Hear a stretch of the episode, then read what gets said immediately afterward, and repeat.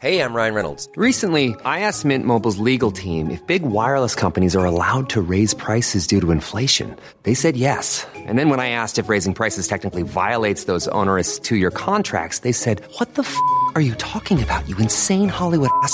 F- So to recap, we're cutting the price of Mint Unlimited from $30 a month to just $15 a month. Give it a try at mintmobile.com slash switch. $45 upfront for three months plus taxes and fees. Promo rate for new customers for limited time. Unlimited more than 40 gigabytes per month. Slows. Full terms at mintmobile.com.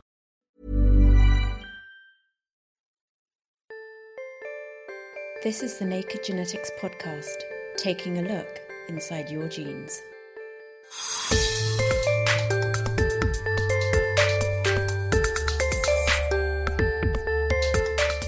Every day we get older, and whether you're desperately resisting the march of time or embracing the ageing process, most of us would agree we want to live as long, healthy lives as possible. We'll be finding out how genetics research can help. you wouldn't want to live forever if forever meant living in misery. You want to be able to enjoy the things that you normally enjoy to the extent you do now. Plus, making fingers with Alan Turing, growing lizard tails, and a long lived gene of the month. This is the Naked Genetics podcast for September 2014 with me, Dr. Kat Arney, brought to you in association with the Genetics Society, online at genetics.org.uk.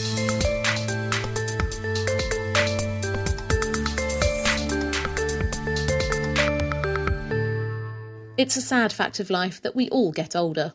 And it's not just wrinkles and grey hair, there are many diseases of old age creeping up on us, from dementia and arthritis to cancer and heart disease. Cheery stuff. At the UCL Institute of Healthy Aging, researchers are investigating the genetics of aging and how understanding the fundamental biological changes that happen as we age could help us live longer, healthier lives. I spoke to David Gems, Assistant Director of the Institute and Professor of Biogerontology, and started by asking him what we mean by ageing. The word aging is a very slippery term that causes a lot of confusion because it means multiple things. I mean, aging can mean just that you gain more years, you know, just in, in that sense, anything, everything ages, everything grows older in, Just in gets calendar older, yeah. time, you know. Aging can also mean, in a broad sense, any kind of change that happens over time. So, I mean, here's my coffee, and you could you could say that as, as my coffee gets cold over time, that's an age change, you know. And so, um, in people, age changes can include all sorts of things. I mean, that can include maturational changes, changes in temperament, you know, and, and all sorts of things. But uh, the aging that I'm interested in is the deteriorative aspect of aging, which biologists sometimes call senescence, to try to be clear about it. So, so the interest here is really in, in the biology of senescence. Senescence is uh, something which is really not understood in terms of its biology. This is the, the kind of the gradual conking out of our cells. People working on aging, on the biology of aging, still argue about what, how to how to even define aging. You know, there's different ways of defining it. I mean, I would say the thing which is really characteristic about aging, that is senescence, is um, the development of pathology and pathologies that come from from within. They're not caused by external things like germs or something. They're actually coming from within your own body. So there's some sort of process which gives rise to a load of pathologies. Those pathologies are, you know, in the in the developed world, really the main root cause of, of death. So these are things like dementia, heart disease, all these kind of problems. Yeah, I mean, numerically, the overwhelming cause of disease in, in the developed world is, is is aging itself. And I mean, there are a lot of aspects of aging people don't really think of as aging, but they are. So, for example, most cancer is actually uh, develops as part of the aging process, and you know, dementia, as you mentioned, a lot of uh, type two diabetes tends to get worse with age. Yeah, dementias like Alzheimer's disease, Parkinson's, and, and, and others. You know, I mean, it's bewildering how many pathologies there are. It's it's it's terrible, really, really. And depressing. Yeah, yeah, right. I mean, that, that, that I guess that's the human condition. So what do we know in terms of, say, human bodies or, or other animal bodies? What's going on at a cellular or a genetic level as cells or organisms age? So, you know, one of the uh, as a biogerontologist working on the biology of aging, I mean, I can I can say with uh, with uh, some authority that you know we really don't know, uh, and it's actually one of the things which is very exciting about working on biology of aging. It's the main cause of disease in the world, and yet, And no it's, one knows anything. It's actually not known. Well, there's lots of ideas, and the state of play at the moment is there's you know there, there's a lot of research at the moment on the fundamentals of aging, but um, there isn't really an agreement about what sort of process aging is. So I think traditionally the, the most of the ideas about aging over the last 50 years have based in, uh, have been based around the idea of aging as a kind of a wear and tear type process. So it's a bit like machines that wear out. Your parts get a bit rusty. Everything Uh, stops working quite as well. Yeah, rusty is rusty is exactly puts a finger on it because you know rust is is uh, metal oxidation, um, and one of the ideas is that you know we're we're living in this uh, high oxygen atmosphere and the oxygen you know burns it, it, it so you have a sort of a process of oxidation and, in, in you know in, in living systems just like you do in mechanical systems. But um, I think in the last five years or so, this idea, I mean, there are many different theories kind of based around damage of one kind or another causing aging and how it happens, you know, including telomere shortening, you know, chromosome shortening as a kind of a damage theory. As your, yeah, your Um, chromosomes just getting shorter and Yeah, they shorter and shorter, and then they can't do anything else. That's right. Then Yeah. the cells kick out of the cell cycle.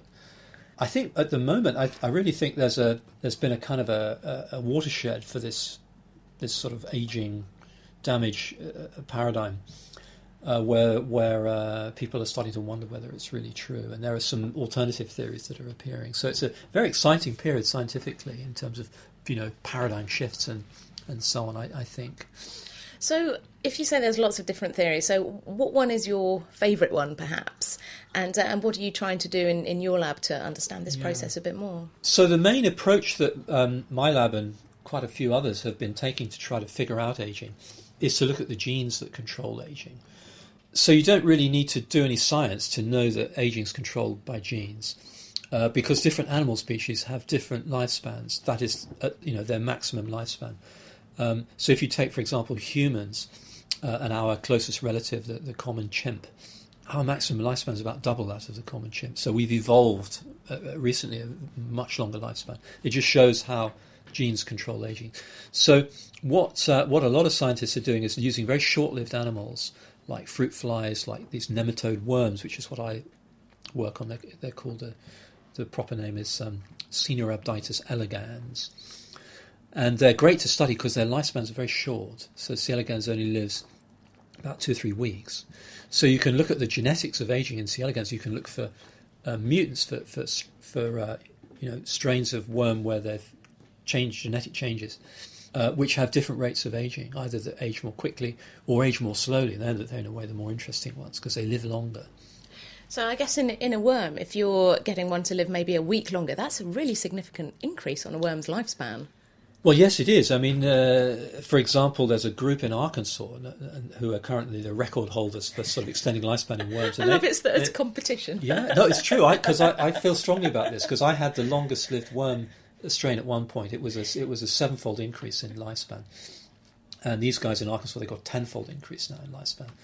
But uh, it's only a couple of months of life, extra life, and you know if you translate that to a human being, it's hard to know what that means. I mean, that could That's mean 700 years? Is it is or- it a thousand years or, or is it um, an extra four months? You know, it's it's actually hard to know how to translate it. The bottom line, though, is that what this tells you is that aging is actually plastic, and that's so important. I think of almost all the discoveries that have come out of, of this lifespan genetics, that basic observation that aging is plastic, it's not fixed, it is something that is alterable, is very very profound, um, and has shaped a, a- you know a lot of um, a lot of thinking in the field and ideas about what the field can do.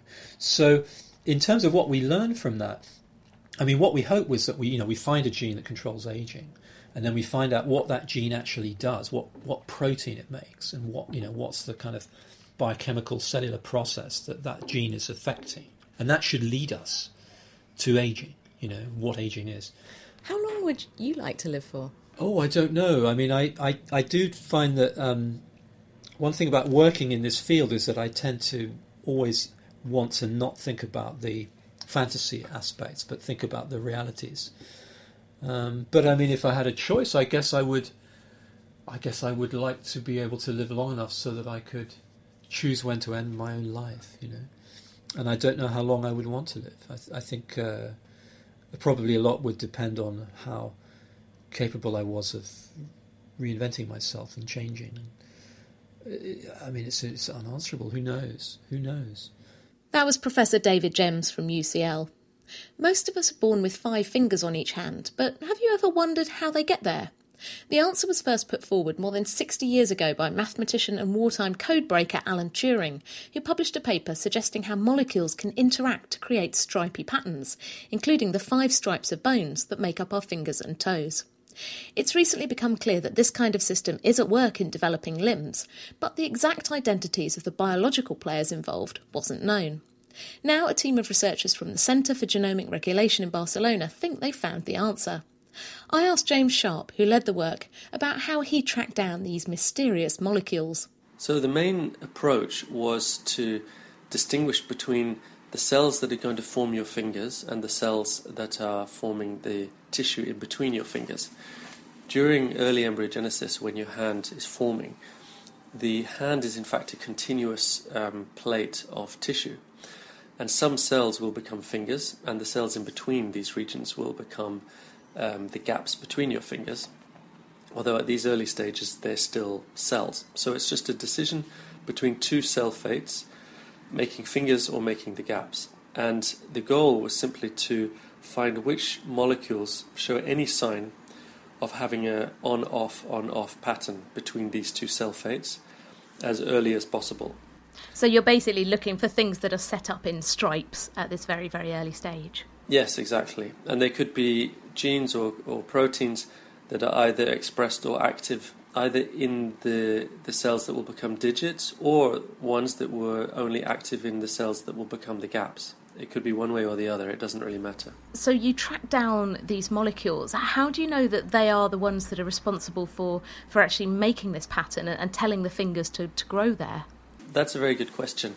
The critical thing to do is, is to somehow make some predictions about what would happen if we manipulated these molecules to the pattern.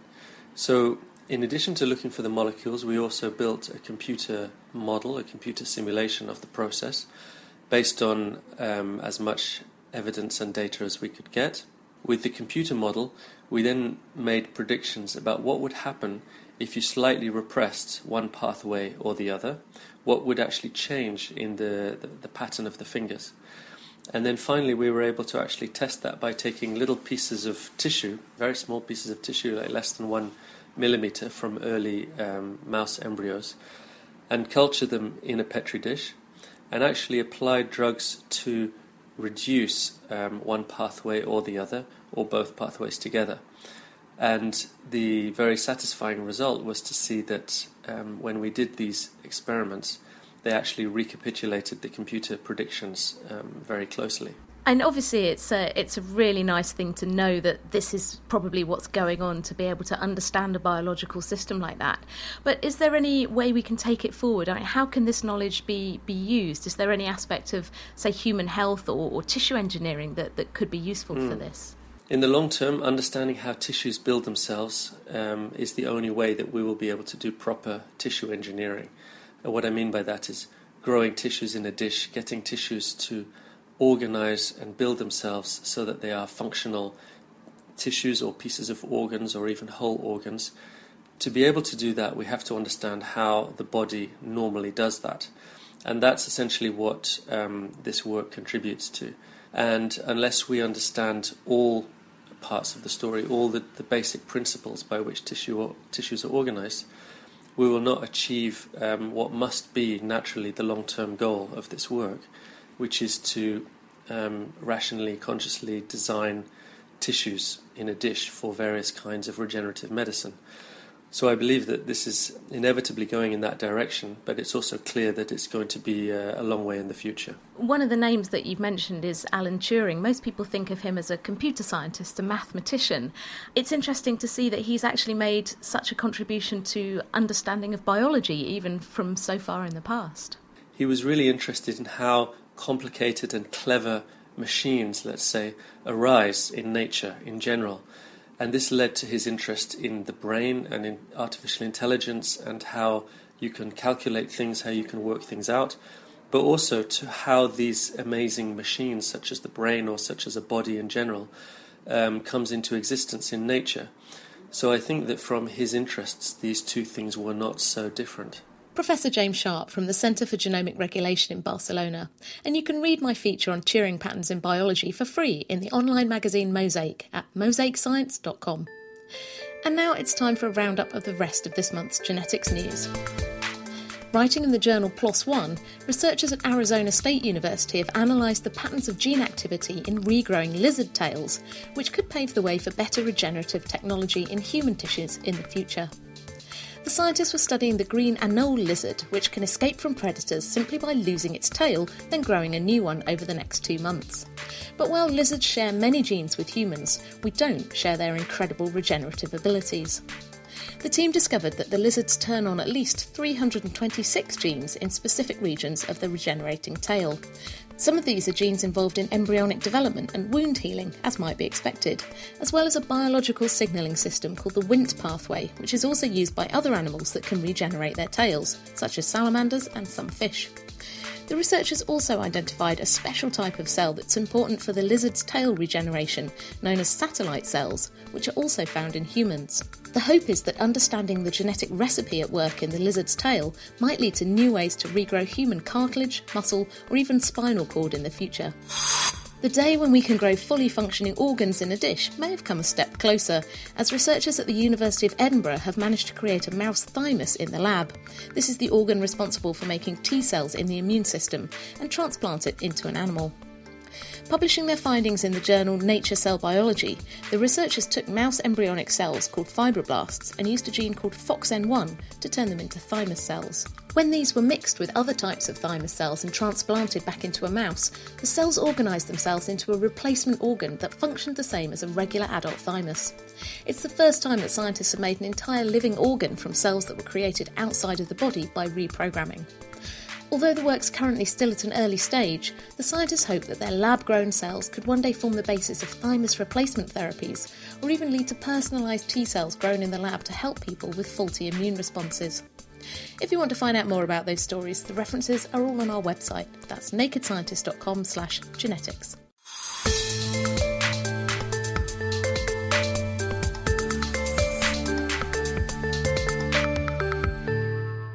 You're listening to the Naked Genetics podcast with me, Dr. Kat Arney. Still to come, we'll be finding out what progress has been made in treating neurofibromatosis and unearthing a long lived gene of the month. But first, we return to our age old topic at the UCL Institute of Healthy Aging.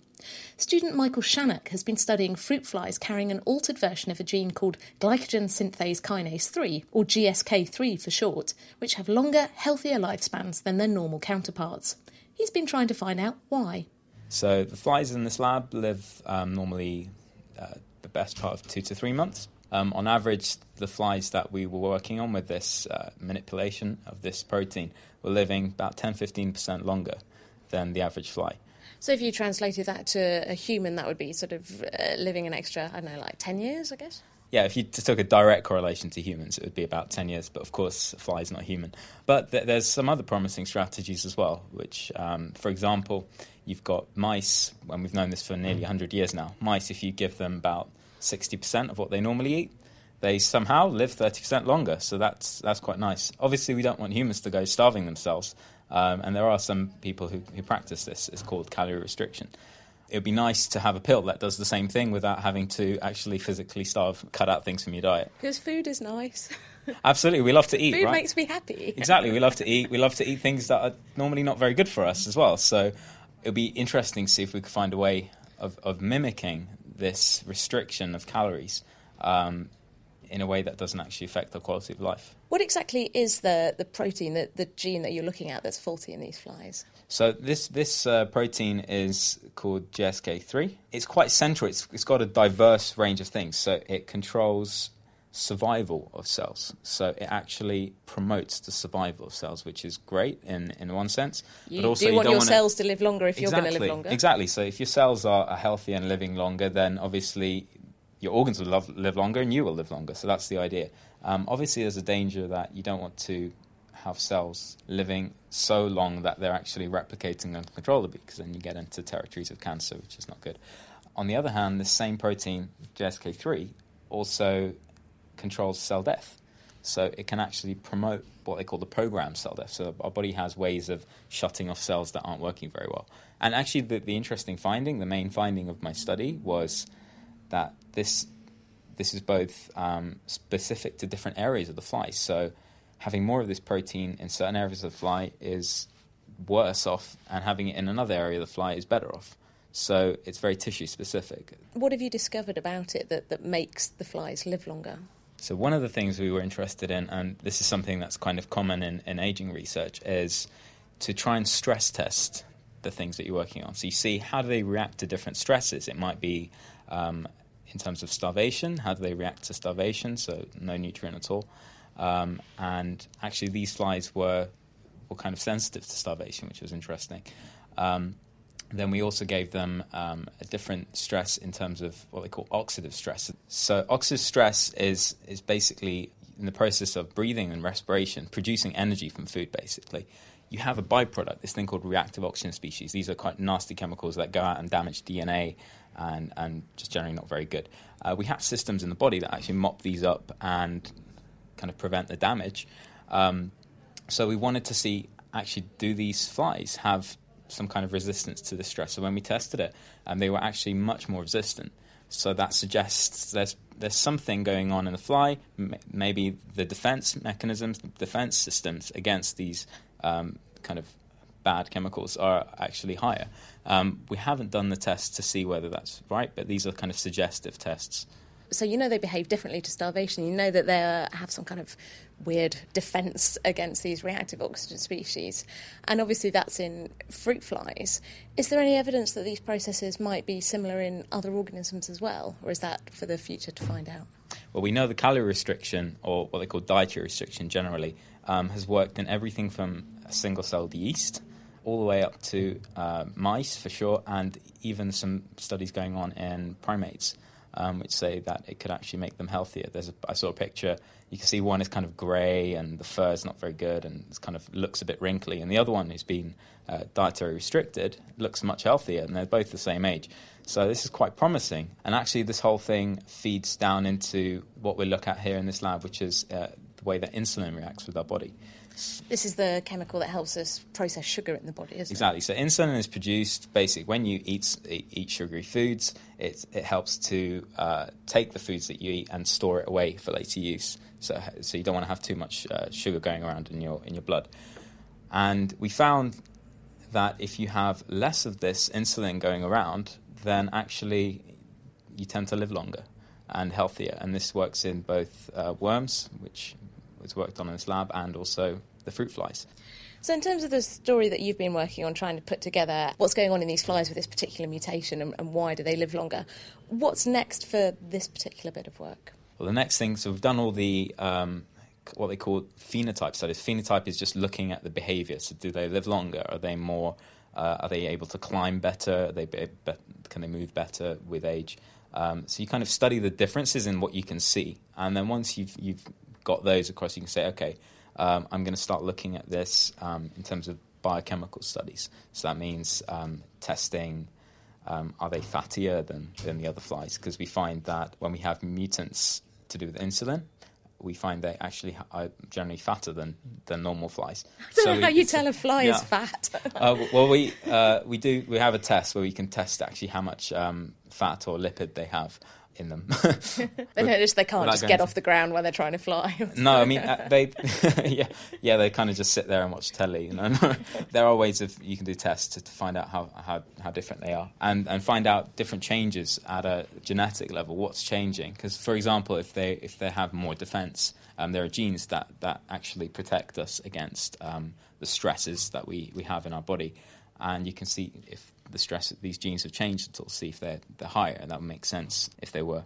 How long would you want to live for? I mean, you're, you're a master student, you're a young guy. How long do you want to live for? The obvious answer is forever, but the, the point is the, the point is you want to live as long as you enjoy the life you're in. Um, so you you wouldn't want to live in a forever if forever meant living in misery. You want to be um, able to enjoy the things that you normally enjoy uh, to to the extent you do now. Um, so if I kept enjoying life as much as I do now, then the answer would be forever. That was Michael Shanak from the UCL Institute of Healthy Aging. Now it's time for our question of the month. Listener Anne Hawke says When my son, who's now 23, was 15 months old, we discovered that he had neurofibromatosis type 1, or NF1, also known as von Recklinghausen disease. At the time, we were told that the next 15 to 30 years would see important developments for sufferers, but I'm not aware of any developments that could help. Please could you give me an update on the situation with this condition, which I believe is the most common genetic disease, but one that often doesn't make any headline news? Well, NF1 affects the nerves and it causes a range of problems in the body, including both benign and malignant tumours.